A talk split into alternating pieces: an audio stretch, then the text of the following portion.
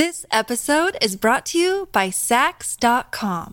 At Saks.com, it's easy to find your new vibe. Dive into the Western trend with gold cowboy boots from Staud, or go full 90s throwback with platforms from Prada. You can shop for everything on your agenda, whether it's a breezy Zimmermann dress for a garden party or a bright Chloe blazer for brunch. Find inspiration for your new vibe every day at Saks.com.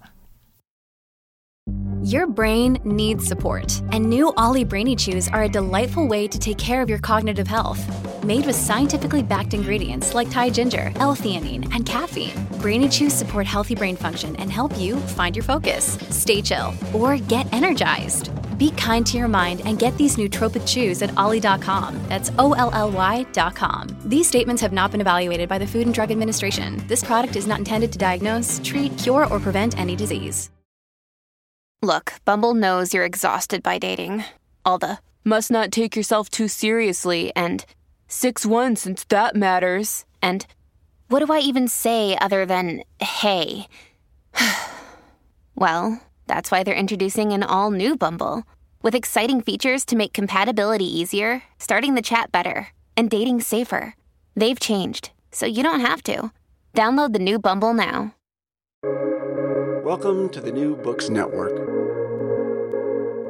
Hello and welcome to another episode on the New Books Network. I'm one of your hosts, Dr. Miranda Melcher, and I'm very pleased to have with me today Dr. Tom Young to tell us all about his book titled Unmaking the East India Company British Art and Political Reform in Colonial India from the period of 1813 to 1858. The book was published by Yale University Press in 2023, and it's fascinating and gorgeous. I will say it's a very beautiful book, which makes sense given that it focuses on artistic production and new modes of artistic production in colonial India during this key period to help us better understand what's happening with the East India Company as the British state is nationalizing it and taking more direct control, transforming really the relationship between nation and empire. Um, this is a story I was familiar with in terms of politics and economics, but honestly hadn't really thought about in terms of art.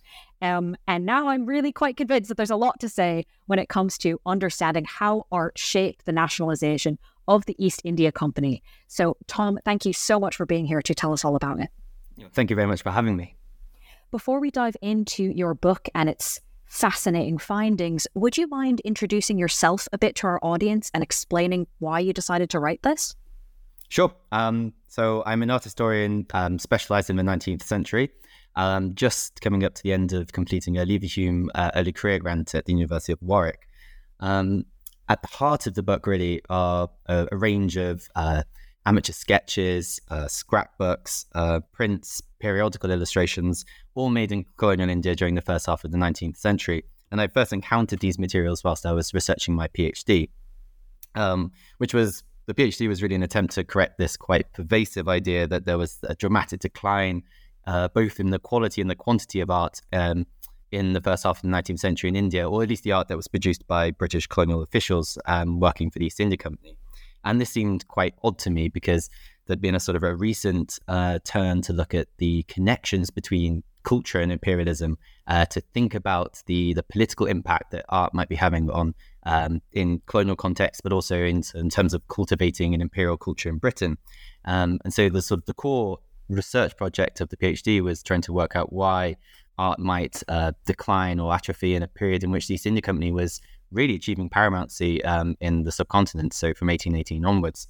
Um, and so I set out to first sort of find a corpus of art that sort of disproved this idea that um, there was a this dramatic cultural decline because actually there was just new types of art being produced uh, things like scrapbooks, things like um, periodical illustration, and then to look at the uh, political impact that they had. And uh, that's those scrapbooks, those sketchbooks that I that I was studying. They've gone straight into this book as the sort of the core um, uh, research material, the, the the basis of the book.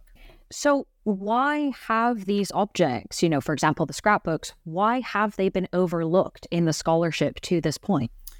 So I describe these objects as the result of a new mode of artistic production, which is a term that I'm, I'm using to group um, the impact of inventions like lithographic printing, um, steam navigation, uh, the growing popularity of new types of, sort of middle class print formats like the periodical, the scrapbook, the literary annual, um, but also the prevalence of amateur sketching um, among East India Company employees. And to some extent, I think the the results of this new artistic mode have been overlooked simply because they sort of, they fall beyond the traditional disciplinary boundaries of art history. So we've had art historians uh, focusing on the aristocratic patronage of oil paintings and sculptures in 18th century India. So um, thinking about artists like Tilly Kettle or Johann Zoffany, whose whose works in Tate Britain, um, so works like uh, Colonel Mordaunt's Cock, um, Colonel Mordaunt's Cockfight, you can see these these works, and there's been scholarship on them and also the Victorian Raj's um, sort of state-funded art schools, art institutions, uh, big construction schemes like New Delhi, um, photographic surveys. These have all sort of become under um, come to academic attention. I think though that this has left a story that jumps from the late 18th century um, and then ends up in the Victorian Raj. Um, which is the, the state that set up in 1858 after the Indian Rebellion, sort of catalyzes this demand to, to nationalize the East India Company. Um, to a larger extent, though, um, I think that these materials have been neglected because they sort of they fit awkwardly between these two better known and two quite distinct cultural and political moments. And so, while scholars have shown how art was shaping this cosmopolitan corporate uh, reign of the East India Company in the 18th century, and they've also looked at how you know, art produced these spectacles to which the grandiose uh, vice-regal rule of the, the Victorian Raj was staged after 1858.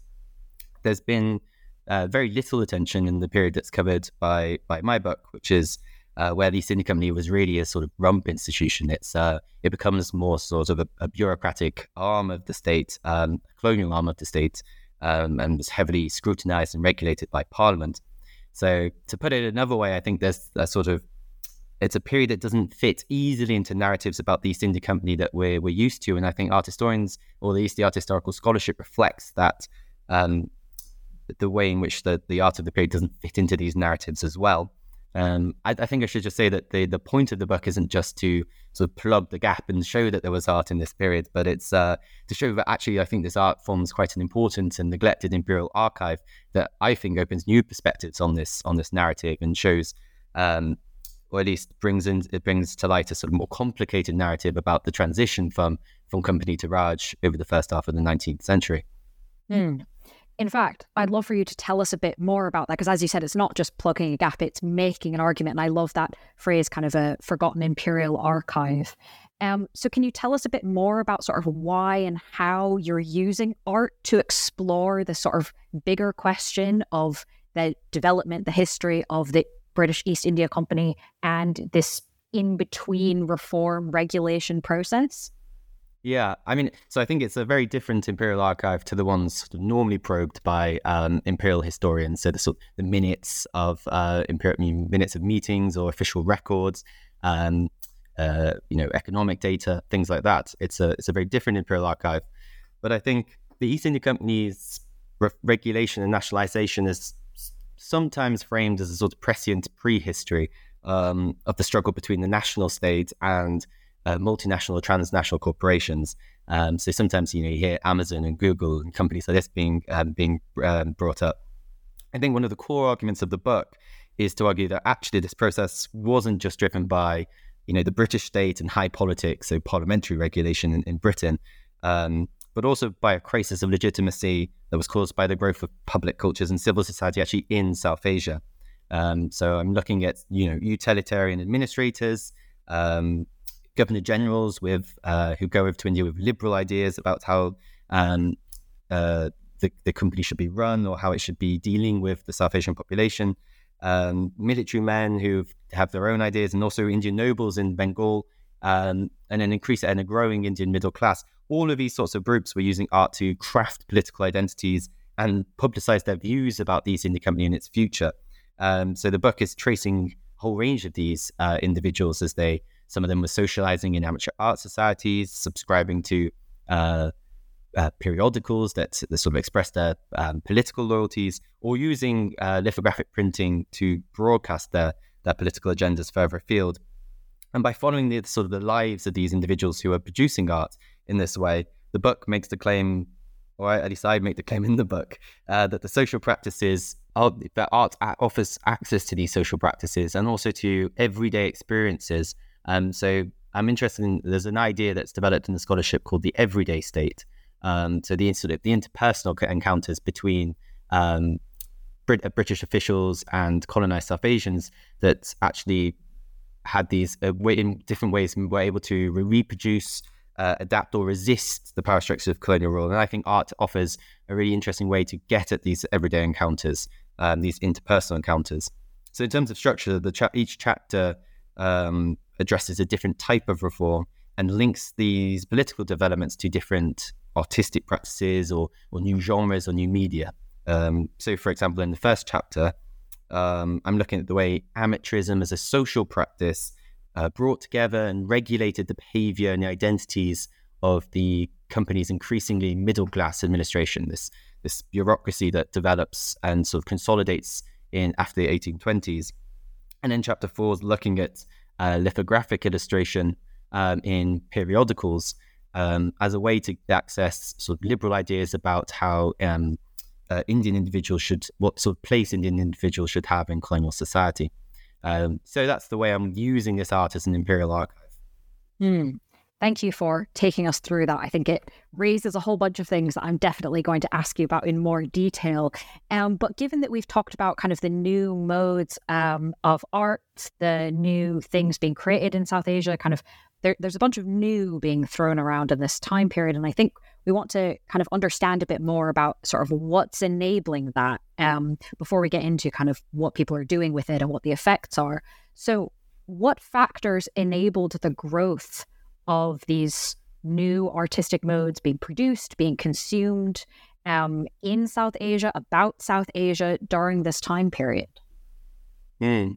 So, I think um, I'll focus on sort of print culture because that's uh, that's the sort of main factor um, or the sort of core aspect of the imperial mode I'm tracing. Really, um, I, am arguing that actually uh, the production of sort of uh, canvases on you know oil on canvas, sculpture, um, these things did sort of did decline in the period, and what replaced it was a culture of print, um, particularly amateur sketches transformed into prints. Um, and illustrations in periodicals produced both in India and Britain, but very much circulating between between the two. Um, the print historian Michael Twyman has described this period as witnessing an illustration revolution, and I've drawn quite a lot on this scholarship. But I also think there's a um, spe- there's specific factors that shaped how this expansion of print capitalism in Western Europe um, shaped, or at least there's specific factors that shaped the relationship between this expansion of print capitalism in Western Europe and the consumption and um, uh, production of illustration either created in or about uh, in colonial contexts like India. Um, so for concision, I think these can probably be uh, reduced down to three main points. Um, and the first is that uh, lithographic, sprint, uh, lithographic printing spread right across the empire in the 18 in the 1820s. Um, and lithography is a sort of a key theme in the bucket recurs almost in every chapter. Um, it's pretty much the first fundamentally new printing process since the 15th, 15th century. Um, in that, unlike earlier types of printing, so engraving or or uh, you know etching or even aquatint, um, on all of those sorts of prints, either you relieve a relief surface, which is actually what produces the print, or you engrave a hollow that holds the ink. Um, lithography works on account of the fact that water and fat repel each other on a um, flat surface, normally a stone, which is where the lithos comes from in, in, the name.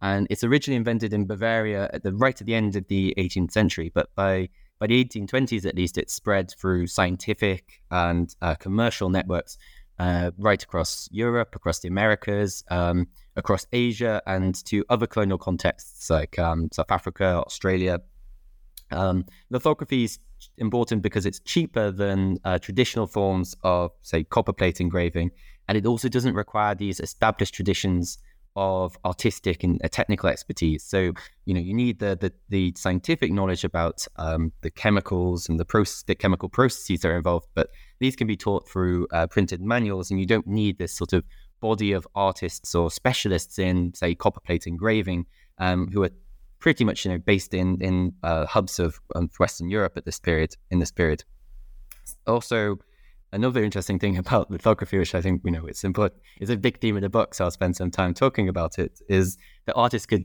draw directly onto the stone or that their sketches could be chemically transferred onto onto plates um, as exact facsimiles. So they give this sort of greater authenticity to views of uh, colonial territories like India during a period in which there's this great um, this big market for um, scenes that have supposedly have authenticity because they're drawn on the spot or they're drawn on you know on the ground at the place in which they're picturing. So overall, I think lithography, number one, it decenters uh, print production across uh, imperial spaces, and also it reconfigures the dynamic between artists and publishers um, in India and Britain, both of which are core themes that recur throughout the book. Um, the second factor, I think, which is shaping this this illustration revolution across the empire and, and specifically the relationship between Britain and India uh, in this revolution, is that new printing houses are opening up in, in London that are deliberately trying to cultivate new audiences, broader audiences for what would be considered traditionally elite or um, light forms of artistic consumption and amateur practice. So I think the best example here is Rudolf Ackermann, who, um, although he's not a focus of the book, he sort of comes in every so often because um, he has this big gaslit reference library and arts emporium on the Strand. And he leverages a sort of range of um, commercial East India Company contacts to to pull together uh, things like diaries, official reports, um, amateur sketches, and also work by uh, South Asian artists. So uh, miniatures by South Asian artists, and these all end up in um, quite affordable serialized publications that he he releases for a much wider audience, including also a, a growing sort of female audience in in the metropole. And after the the Charter Act of 1813, which is where the book begins, which is the the act that um, abolishes the company's monopoly on the private trade with India, these publishing houses start to find ways of working within these new commercial networks that set themselves up um, between India and Britain, finding ways to bring amateur amateur sketches back to the metropole. Um, and third and finally, um, images of India and sort of amateur sketches uh, that are produced in India uh, start to be released as illustrations in quite a range of innovative genres, genres and uh, print formats, which are also aimed at sort of diversifying or, or widening audiences. So the book opens with this uh, description of uh, the diorama of Hindustan, which is a sort of multi-sensory immersive spectacle that's opened up in, in London by an author called Fanny Parks, who, who had lived, previously lived in India. And it's staged in um, London's Little Bengal, which was sort of a hotspot for uh, uh, former East India Company employees returned back to London near Baker Street. Um, and it includes sort of it's a diorama that moves and it includes uh, lighting effects, probably included sound. Um, it's a trip up the Ganges is the sort of the narrative thread, but it's um, you know a one reviewer describes it as bringing knowledge about India. Um, the quote is even to the humbler classes. So I think this is a great example of um, these new forms of artistic production gaining or, at least cultivating new sort of audiences for information and, visual knowledge about India. Um, but this is this is true of a whole range of periodicals and literary annuals and, and travel narratives that um, I explore and that are produced both in India and Britain and, and circulate between them. Um, so yeah, overall, these three factors I think contributed to images of India both being consumed in new ways, but also being consumed by new audiences over the early 19th century. Mm. Thank you for giving us that background. It's really helpful, I think, for understanding this period. And I'd love to pick up on something you've now mentioned a few times, right? This idea of focusing on amateur art. Why have you chosen this focus? And what do you think this form of art in particular tells us about the ways in which the East India Company was or was not changing during this period of, as you said earlier, sort of being a rump state? Yeah, I think the, the main reason I focus on amateurism is um, when I started looking at what materials were available to, to write about, um, it turns out that only about 10% of the, the materials that are now in the uh, former India Office collection, so the, the big archive at the British Library that's um, that was pulled together you know, during uh, colonial rule, in fact, um, you know, with the British Library, this art was open and functioning as an archive for um, British rule in India uh, during the colonial period um, only about 10% of the materials in that, or the visual materials in that archive, are by professional artists. Um, so the rest is produced by uh, amateurs, including sort of officers who were trained to um, trained to draw for uh, surveying or engineering, uh, mapping projects, um, and they're, they're taught this at the company's military seminary, uh, seminary in Surrey, which is called Addiscombe. Um, all by you know civil servants uh, who are given slightly less specialized training um, at Haileybury, which is the, the company's training college in Hertfordshire. And I think a lot of the art history, which you know I was sort of slightly sketching out earlier, um, focusing on you know the canvases of uh, professional painters or big governmental uh, buildings that are produced by professional architects in in India. That sort of history misses the ways in which I think amateurism can provide these quite direct uh, insights into the lives of those groups or those individuals who are most intimately involved in the political reform and nationalization of the East India Company. So, for example, I think in terms of you know, mapping and surveying, that's quite clear how those sorts of amateur practices have uh, you know, quite direct implications on colonial governance. But I also demonstrate, and I'm, I'm throughout the book, I'm, I'm, more interested in some ways in how amateurism underpins social networks or how it forms a practice for um, creating or, or cultivating racial distinctions on which uh, colonial governance rested. So, for instance, um, just to take up amateur sketching, um, in the you know from the 1810s, 1820s, groups of amateurs were going out into the the countryside to sketch together. Um, and in chapter one, I look at these um, scrapbooks that were produced by the Governor General at the time, so the the, the um, top official in India, Francis Rawdon Hastings, and and they show how sketching gifting, collecting these sorts of amateur productions in scrapbooks actually ends up linking um, key sort of company officials to quite well-known um, political reformers. So, for instance, um, James Buckingham, who's actually deported from uh, from India for his um, reform reform opinions. He's a radical sort of uh, newspaper editor. So I make this sort of a comparison between amateur sketching and golf in 19 uh, in uh, 20th century America in that uh, I think both sort of open up these um, spaces for showing off polite skills um, while also opening up channels for sort of political networking or social networking beyond the official uh, structure of the East India Company. Um, in terms of a sort of a more theoretical approach to amateurism, I think the this idea of the modern professional artist that we've inherited, at least in Europe, developed very much within the urban commercial centers um, that emerged very much in connection to colonial rule uh, as a product of the the these um, sort of commercial flows that were being produced by by the empire. And so I think use this disciplinary binary, which is you know makes sense in terms of 19th century British art history between professionals and amateurs, has some dangerous or could risk reinscribing a distinction onto you know, territories that had a very different cultural history precisely because they were at the, at the other end of this uh, these extractive flows. So I think questioning this this binary between professional and amateur is actually one way to think critically about the tools that we've inherited and whether they're appropriate or not for the context that we want to study. Mm.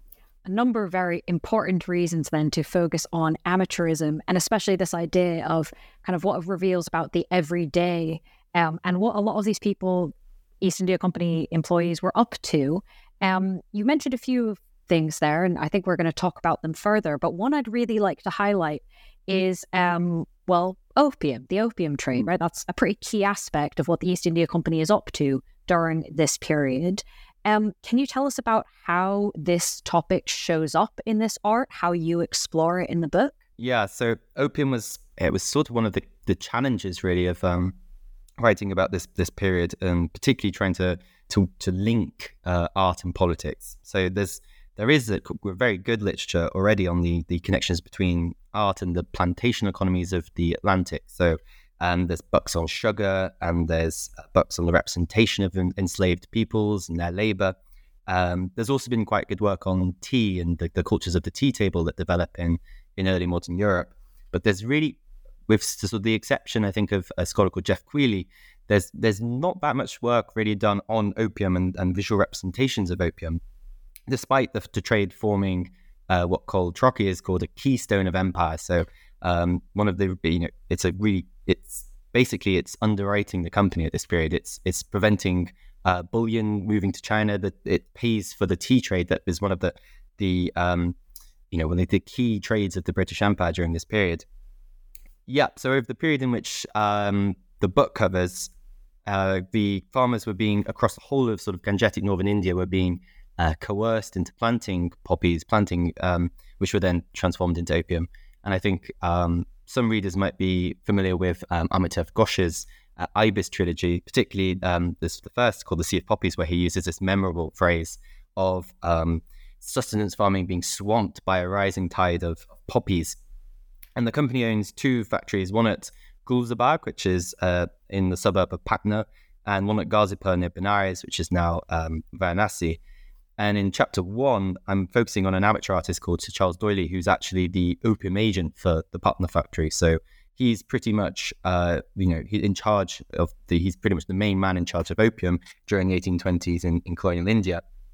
He's, he's quite a remarkable figure. He's an extremely talented amateur artist, and he establishes a number of amateur art societies in India, including one which I focus on, which he establishes in 1824 whilst working as, as opium agent and it's called uh, rather grandly the Behar School of Athens. Um, he, if you read his work, he could be um, sometimes he seems sort of quite uh, insufferably pompous, but actually he's also got a very keen sort of satirical eye, and he produces poetry and um, visual satire, which uh, sort of um, pokes fun at this pomposity of, of uh, colonial officials. Um, anyway, this this society produces quite a large range of um, uh, visual materials, so uh, sketches, prints, um, watercolors, even some oil paintings. Um, and they also create this quite large uh, um, manuscript, which they call the Proceedings of the Society, which has sort of um, Amit's sketches pasted in, um, recordings of the meetings they were having, uh, verse poetry. Um, it's now in a private collection in the Chilterns. But in all of this sort of um, amateur production, opium really only rarely occur, um, sort of comes to the fore, as mentioned explicitly. Um, there's a one verse drama really where um, there's a, sort of a play where D'Oyly's household are drugged by this uh, Grim Reaper style spectre who's got a, um, a poppy wand.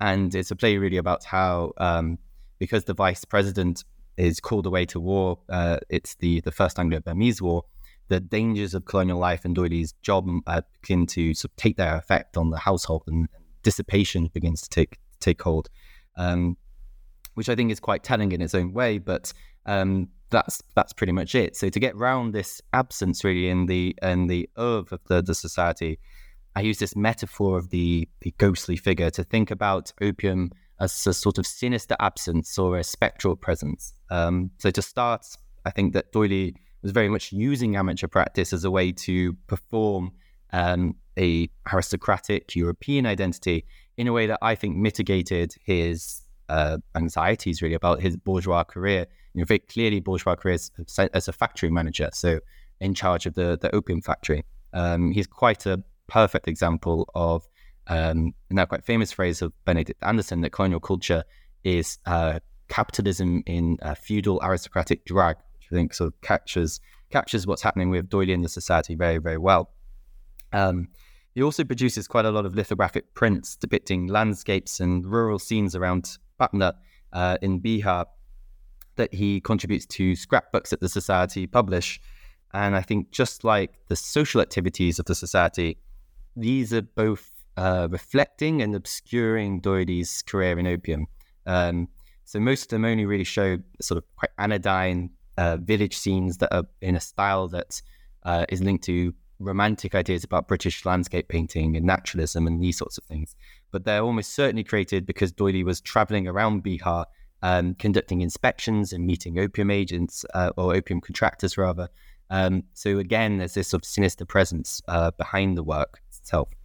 Um, at the very end of the book, as well, in the conclusion, I return to these this sort of, this contrast between art as reflecting um, polite ideas about improvement, and then opium being a sort of keystone of the company's um, the company's economy. Because I look at the work of an artist called Shivalal, who's commissioned to paint uh, murals of opium processes actually in the Patna factory where D'Oyly worked. Um, and although Lal's patron, uh, uh, uh, Robert Lyell, is actually killed in 1857 in the Indian Rebellion, so these this commission's never completed. He produces these uh, small mica paintings of the opium process, um, which is which I look at, and I think end up showing that this this contradictory character of the East India Company as both sovereign and an apparatus for commercial exploitation um, lasts into the 1850s. Um, so yeah, opium runs through the book, but I think very much more as a sort of sinister, uh, sinister context than something artists were consciously or deliberately picturing and commenting. This episode is brought to you by Saks.com. At Saks.com, it's easy to find your new vibe. Dive into the Western trend with gold cowboy boots from Staud, or go full 90s throwback with platforms from Prada. You can shop for everything on your agenda, whether it's a breezy Zimmermann dress for a garden party or a bright Chloe blazer for brunch. Find inspiration for your new vibe every day at Saks.com. When you need mealtime inspiration, it's worth shopping Kroger, where you'll find over 30,000 mouthwatering choices that excite your inner foodie. And no matter what tasty choice you make, you'll enjoy our everyday low prices, plus extra ways to save, like digital coupons worth over $600 each week. You can also save up to $1 off per gallon at the pump with fuel points. More savings and more inspiring flavors make shopping Kroger worth it every time. Kroger, fresh for everyone. Fuel restrictions apply which is fascinating. So thank you for sharing that with us. Um, I'd love to pick up on something you also discuss in the book um, around lithographic scrapbooking, which you've mentioned a little bit so far, and especially the idea that this practice um, is having some political impact and some social impact, and especially around kind of changing or maybe even destabilizing ideas about the British East India Company and what it is as a corporation, what it is as an identity, what it is as a community. Can you tell us a bit about this?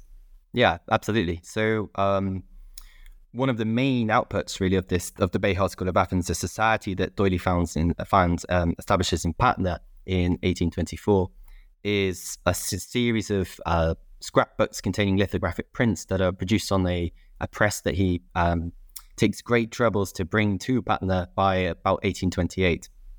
Um, so actually, I mean, it's fascinating that he he has this lithographic press and is producing um, materials that are very similar to those being produced all around the world at this time. So actually linking Patna, um, you know, as becoming a sort of a hub of lithographic production in some ways, um, very early on. But um, uh, into to talk about the, the politics of it, um, these these scrapbooks they're produced, they have uh, they're have lithographic prints pasted into them. Um, they contain sort of all number of, they're each unique. So some contain um, different configurations, uh, prints that were produced from different years, different numbers, um, and they're all now sort of scattered around the world as well. So they're in uh, public institutions from uh, the British Library to uh, the Kolkata Victoria Memorial uh, and private collections in between.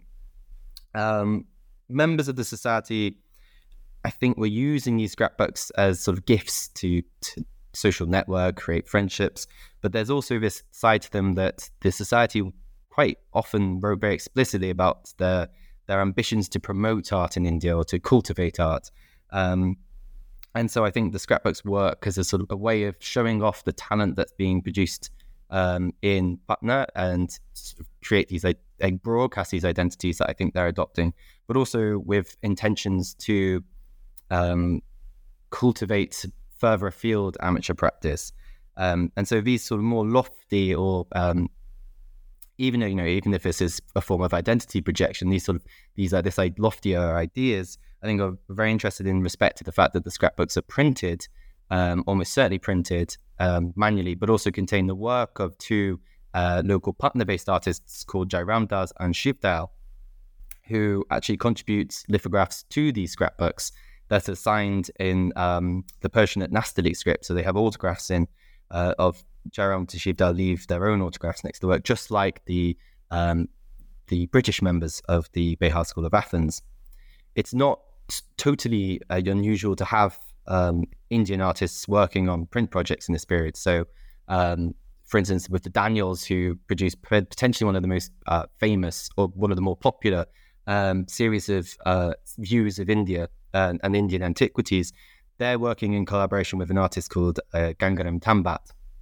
But what I think is interesting, and this is where I, what, what I look at in the book, is that Jairam Das and Shivdayal seem to be drawn in quite complicated ways into the society's ambitions to uh, promote the quality of art in India, and that I think this is happening during a time in which there's you know ideas about colonial education, um, the so-called Anglicization of South Asian individuals. So liberal ideas about English education, English language education. These are all dominating discussions about colonial politics in this period. So in the book, I, I think I talk about the lithographic press as opening up um, a different type of contact zone that's reflecting these broader political themes, but is also operating according to um, a range of more specific ideas about artistic styles and ideas about invention and creativity, um, talent. And I'm also looking at the way, rather than sort of focusing on the ideological level, that the scrapbook works to open up everyday encounters between uh, these British officials and these local Patna based artists in, in ways that we can think about as the everyday state that's policed by officials like D'Oyly. Mm. Thank you. I think that's a really interesting kind of combination of different things going on and really makes that case that looking at this art helps us understand the bigger questions of kind of what is the East India Company at this point and what sorts of interactions is it having with different actors? Um, and similarly, you look at in the book how lithography is influencing um, the thinking of these colonial officials. Uh, we've talked a bit about opium. We've talked a bit about kind of art and um, talent and things like that. I'm wondering if we can also talk about kind of racial and colonial systems of extractive capitalism, which are obviously a huge part of, for example, opium. How did lithography influence colonial officials' thinking in this area? Mm. So I, will answer this, I think, using some examples from the book, which um, there's one chapter that looks at representations of the Indian economy and and also knowledge about uh, South Asian labor practices and, and the division of labor in South Asia. Um, works of art with the this sort of um, information and this sort of content weren't necessarily new. So they're produced actually from you know 1600 onwards when the East India Company starts to come into contact with the subcontinent. Um, what I think lithography does is it both decentralizes and alters who can produce this kind of information, and it also makes works this kind of content um, accessible to different audiences. So in the 18th century, um, the UAB surveys being conducted by British officials, and they have the help of um, South Asian artists who are producing, uh, you know, compilations of sketches or watercolors and different styles, often in indigenous artistic traditions. And you might be able, you might characterize this sort of knowledge production as a form of translation, um, very much happening um, in across you know a very very different sort of um, power um, in, in the relationship with different powers, but it's still a form of sort of uh, intercultural translation. Um, I think what happens with lithography um, is that you get officials in provincial India, you know, like D'Oyly, who are actually able to produce amateur works that represent different types of Indian laborers. And also, you get new commercial publishers setting up presses that are producing information about the economy. Um, so, in the book, I look at the Gantzes, who um, established commercial, commercial lithographic press in Madras, and also the work of Charles D'Oyly again, who publishes a book on Indian social types whilst he's working as the opium agent in Patna.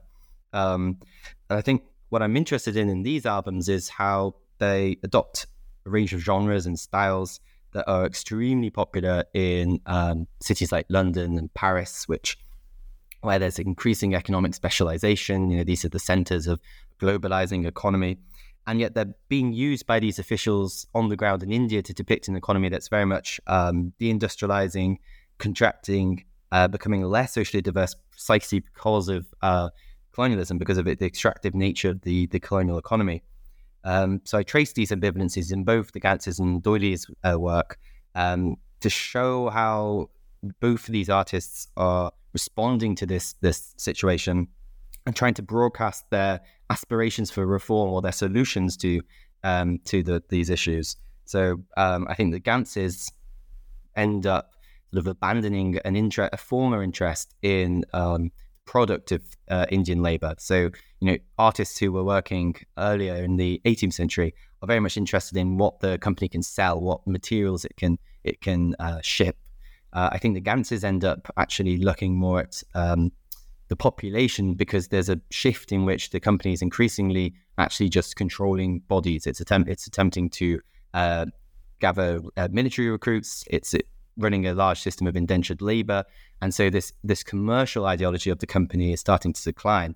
Um, in terms of D'Oyly, I think he ends up using a sort of a range of genre imagery that becomes very popular uh, in all sorts of contexts in this early 19th century period um, to sort of cast himself as this uh, paternal, uh, paternal aristocrat um, who has intimate knowledge of the countryside. So there's a sort of it's a liberal, small c conservative ideology that it's a Whig ideology that he adapts.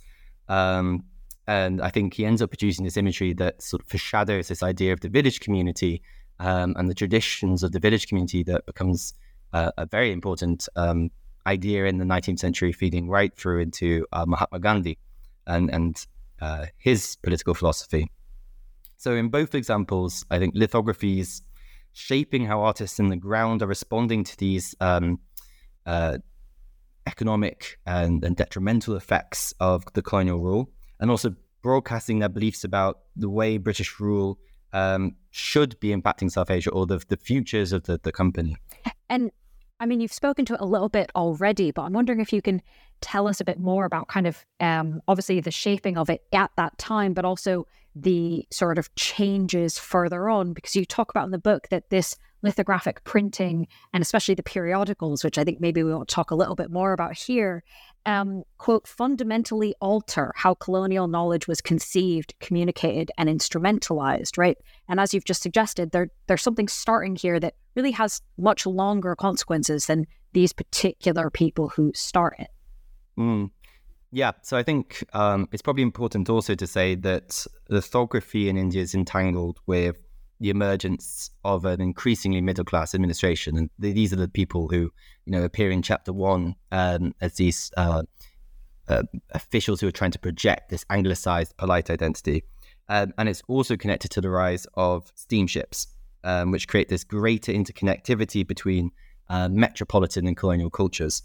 So at one point, uh, European prints had been these sorts of fetishistic, nostalgic objects uh, for colonial officials in India. Um, so Natasha Eaton has written, written very um, well about the way in which uh, these prints are being sort of uh, sold in emporiums, and people are looking for these old, you know, grand scenes of Italy and um, sort of Claude Lorrain style scenes of Italy, and um, they're being sold in quite ruthless probate auctions.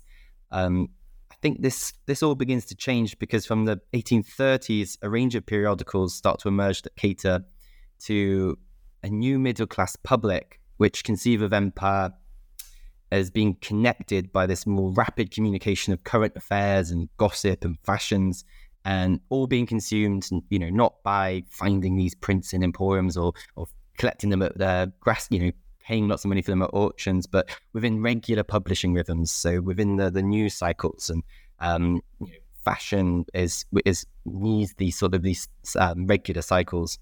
Um, i think these images are in, uh, begin to communicate knowledge about the subcontinental economy or its various laboring types um, in in a slightly different way to earlier um, print projects. So whereas you had um, images that sort of were premised on the idea that the European eye could uh, classify and distinguish the colonial other, um, more sort of connoisseurial ideas. I think these works in periodicals they start to structure a divide or social divide that's much more reliant on this idea of the reading public. Um, so, who could be like, who could engage and therefore be recognized as belonging to this literary sphere that periodicals, periodical publications are producing in early 19th century India. So, um, yeah, in the third chapter of my book, I explore this shift in what you might call the institutional contexts of colonial knowledge by examining two uh, series of portraits that the artist Colesworthey Grant produces um, in, and he releases these in various illustrated periodicals in the 1830s and 40s. Um, one of the series is called The Lithographic Sketches of the Public Characters of Calcutta, and the other one is called A Series of Miscellaneous Rough Sketches of Oriental Heads. Um, so, I mean, immediately in terms of the, the titles, you can see this divide that um, is being structured here. Um, but the former really is picturing white society in Bengal according to these sort of this masculine ideal of the public individual. So the sort of ego ideal that this society is projecting. So you've got men with uh, hunting trophies or uh, scientists in the lab with these quite um, over the top lunges with test tubes and things like this. Um, and the latter series, I think, is engaging with ideas about the colonial literary sphere um, and the nature of civic participation uh, in order to distinguish so-called anglicized uh, individuals. So individuals who um, I think who had been, you know, were able to speak in English or engage with the English language public sphere um, from a sort of taxonomic ordering of South Asian society that was far far closer to earlier forms of print publication or earlier representations of the South Asian economy. Um, I so I contextualize these this distinction in terms of uh, the liberal social reforms that are reshaping the East India Company's rule, um, sort of from the 1820s, but specifically after 1833 and and the, the Charter Act then, um, because I think lithographic periodical illustration produces this body of knowledge that determines which individuals um, or groups were deemed enfranchised and which were deemed, um, you know, frankly disposable by colonial rule, which which could be who were deemed to be enfranchised and who were deemed to be, um, um you know, the population that needed to be managed for commercial gain. So, in combination, I think with changes in the reading public and, and the effects of steam navigation, um, I think lithography becomes this key force shaping how um, knowledge about India is communicated and how it impacts Indians themselves in terms of which what racial boundaries are being established in the colonial society that's that's forming in, in the 1830s and 40s. Very good. Um, very clear then how much of an impact lithography has. So thank you for taking us through that. Um, we have talked a decent amount about lithography, but that's not the only type of art that's talked about in the book. And so I'd love to ask you about portraits um, and specifically what role portraits and sort of related types of art, um, both kind of themselves and especially as well their circulation throughout empire, not just their existence, but how they moved around, played into this idea of kind of shaping imaginaries, perceptions, and in fact policies um, in South Asia, and especially British attempts to expand their holdings in South Asia. Mm. So I think this idea of expansion and the, the frontier that becomes uh, one of the key arguments of the book, um, because from the 1830s, the frontier is becoming this, um, particularly the northwest frontier, so uh, the region that's now, um, uh, you know, Punjab, uh, uh, Pakistan, um, Afghanistan. This region develops into this sort of place of colonial adventuring. So um, a site where colonial officials could both escape what was perceived to be the sort of um, dangerous climate and bureaucracy of Bengal and live out these uh, medieval fantasies of being a modern knight in the in the mountains in Punjab and Afghanistan. Um, and in some ways, I think this is because violence on the frontier was endemic. So lots of history books tend to just skip from um, East India Company gaining paramountcy um, and then in sort of you know 1818 and then to the rebellion of 1857 and in doing so they missed how from the first invasion of, uh, of Afghanistan in 1839 the British become involved in a whole range of conflicts on the northwest frontier. So Sindh Gwalior twice in the Punjab in the 1840s and illustrations depicting these conflicts were hugely popular um, and they're printed in both India and the UK um, in a range of new middle class genres um, I was discussing earlier um, yeah, in the book, I'm interested in the way this sort of material shaped a cultural geography that portrayed the frontier as what I call an atavistic realm. Um, so it's capable of only being governed by an individual, and particularly for an individual's military might and their masculine will. So it's a gendered space. Um, and rather than uh, the sort of utilitarian bureaucratic systems of government in established in Bengal that get gendered in their own terms um, and racialized as well in those terms. So there's been a very good scholarship on uh, on uh, ideas about the emasculated or the effeminate uh, Bengali. I think these ideas play into um, British ideas about the self and the frontier as, as a space. So um, you get British officials um, actually literally adopting uh, clothing and weaponry on the frontier um, from uh, tribes in uh, Afghanistan, and then also being portrayed in portraits in wearing these costumes, wear, with these weapons, also um, copying the famous General Sir Charles Napier, who's notorious for overstepping his authority and annexing Sindh by growing these long beards that are associated with new ideas about manliness and Victorian neo medievalism. Um, I also explore the role of Sikh art and portraiture in Anglo Sikh diplomacy in shaping this idea of the frontier. Um, so I follow a series of portrait exchanges between the British and the court of Maharaja Ranjit Singh, um, who was the ruler of the Sikh Empire in the Punjab. But This empire it expands, you know, from the Punjab into, um, you know, down to Multan, into Kashmir, um, into uh, eastern Afghanistan. Um, yeah, and I, I say that these uh, portrait exchanges end up adapting what I think is a quite explicit Mughal framework. So it's based on ideas about um, illumination philosophy, um, divine light, and this and the way in which vision is perceived to establish a sort of bodily political connection between the giver and the receiver of the gift. Um, what's interesting is that these gift exchanges actually bring an image of Queen Victoria into diplomacy.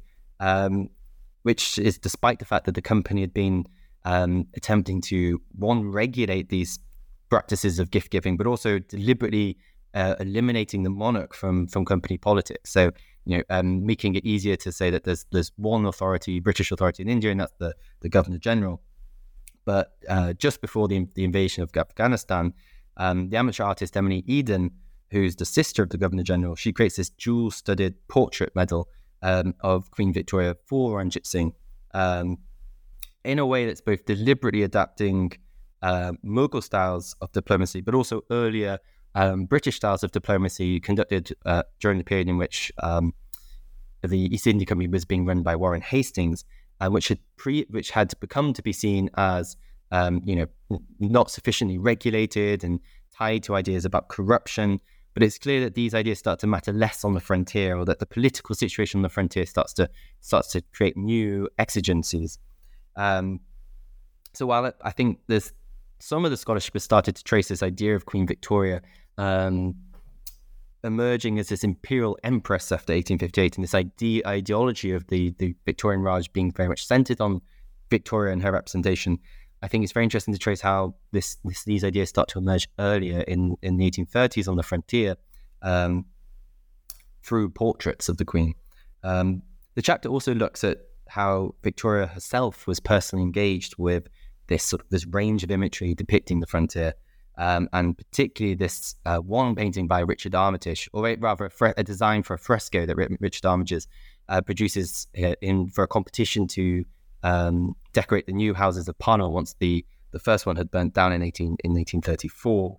Um, and Armitage depicts um, the Battle of Miani, which is one of the the cam- battles in the campaign to annex Sindh, which is um, had been deeply criticized in the public sphere. So it's a very contentious topic, and the image itself is panned by critics, but Queen Victoria says she absolutely adores it, and, it, and it, she personally purchases the painting. So I think there's this interesting way in which um, art is giving you access to this uh, shift in the company ideology before it's sort of officially recognized. So um, this shows how this orient, orientalization or reorientalization of and medievalization of British rule that's normally considered to come after 1858 and you know, be established with the, the grandiose vice-regal rule of the of the Raj. This is happening earlier on the frontier in 1830s with according to some gendered ideas about uh, gendered and racialized ideas about frontier frontier rule compared to the bureaucratic system in Bengal. And that takes us back to your original point um, that this book is looking at in a really important imperial archive and helping us fill in that gap that's often skipped over and exploring the role of art in explaining these changes. So that seems like a great place to sort of come to a conclusion with our interview, leaving only my final question, um, which is that this book is available for people to read, which means it's off your plate. So, is there anything that you might be working on now or next, whether or not it's a book, whether or not it's on this exact topic, that you'd like our listeners to be aware of?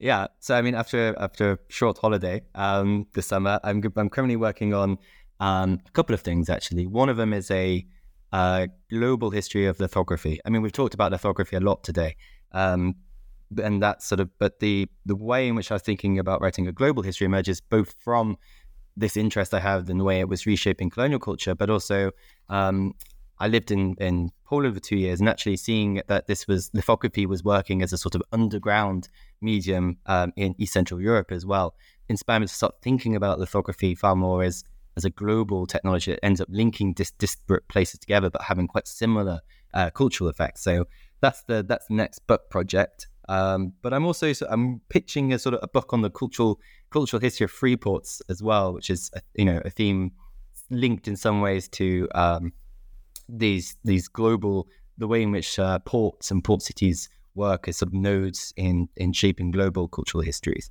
Um, so yeah, that's what that's what I'm working on now. Mm, intriguing. Well, best of luck with those projects. And while you're working on them, of course, listeners can read the book we've been discussing titled Unmaking the East India Company British Art and Political Reform in Colonial India, 1813 to 1858, published by Yale University Press. Tom, thank you so much for sharing your time and expertise with us on the podcast. Thank you. It was really fun.